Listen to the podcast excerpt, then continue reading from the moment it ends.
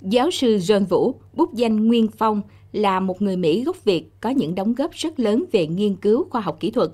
Ông là một nhà khoa học nổi tiếng, đứng trong top 10 người sáng tạo nhất thế giới, đứng đầu là Bill Gates và Steve Jobs. Ngoài ra, ông còn là một dịch giả nổi tiếng với nhiều tác phẩm hay, nổi bật là Hành trình về phương Đông, một trong những tác phẩm hay nhất về phương Đông từ trước đến nay. Cuốn sách kể về những trải nghiệm của một đoàn khoa học được cử sang Ấn Độ, nghiên cứu về huyền học và những khả năng siêu nhiên của con người. Trước khi người đọc khám phá tiếp cuộc hành trình lạ lùng và thức tỉnh của doanh nhân Thomas trong Muôn kiếp nhân sinh phần 2, hãy cùng đọc lại những tiên đoán của giáo sư John Vũ về đại dịch COVID-19 ngay khi mới bùng phát.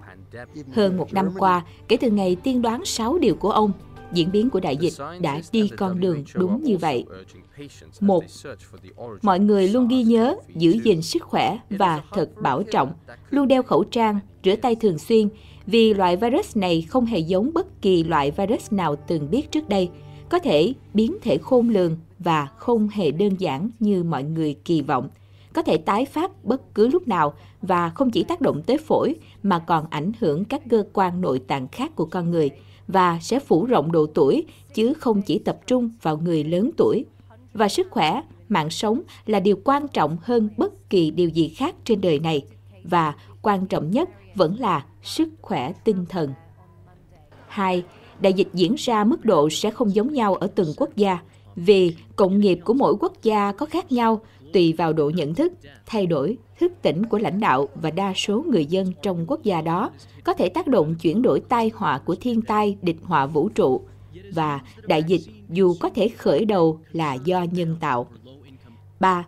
Thế giới có thể sẽ không dừng lại với đại dịch COVID-19 này, mà có thể xảy ra nhiều thiên tai khác như động đất, sóng thần, lũ lụt, núi lửa, do thiên nhiên bị tàn phá, vũ trụ tìm sự cân bằng mới sự di chuyển lệch hướng của các vị tinh tú. Trái đất đang nóng dần lên, băng tăng mạnh ở hai đầu Bắc và Nam Cực nhiều năm nay. Và cả chiến tranh sẽ xảy ra khi một số quốc gia lớn không từ bỏ tham vọng bành trướng bá quyền. 4. Sau đại dịch sẽ là suy thoái kinh tế toàn cầu, nên mọi người nên tiết kiệm, chuẩn bị ứng phó lâu dài. 5.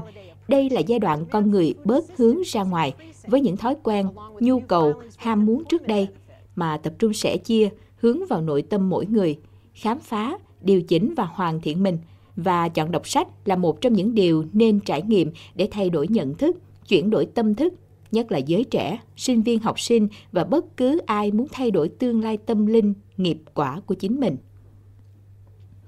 6. Sự thay đổi tâm thức, nhìn nhận nghiêm túc lại, chuyển đổi điều chỉnh cách nghĩ, cách sống, thái độ sống, sự yêu thương, chia sẻ con người và hướng về sự hoàn thiện bản thân là bước đầu tiên để chuyển đổi hướng cần đi, cũng có thể chuyển đổi được nhân quả của mỗi người mà bất kỳ ai đều có.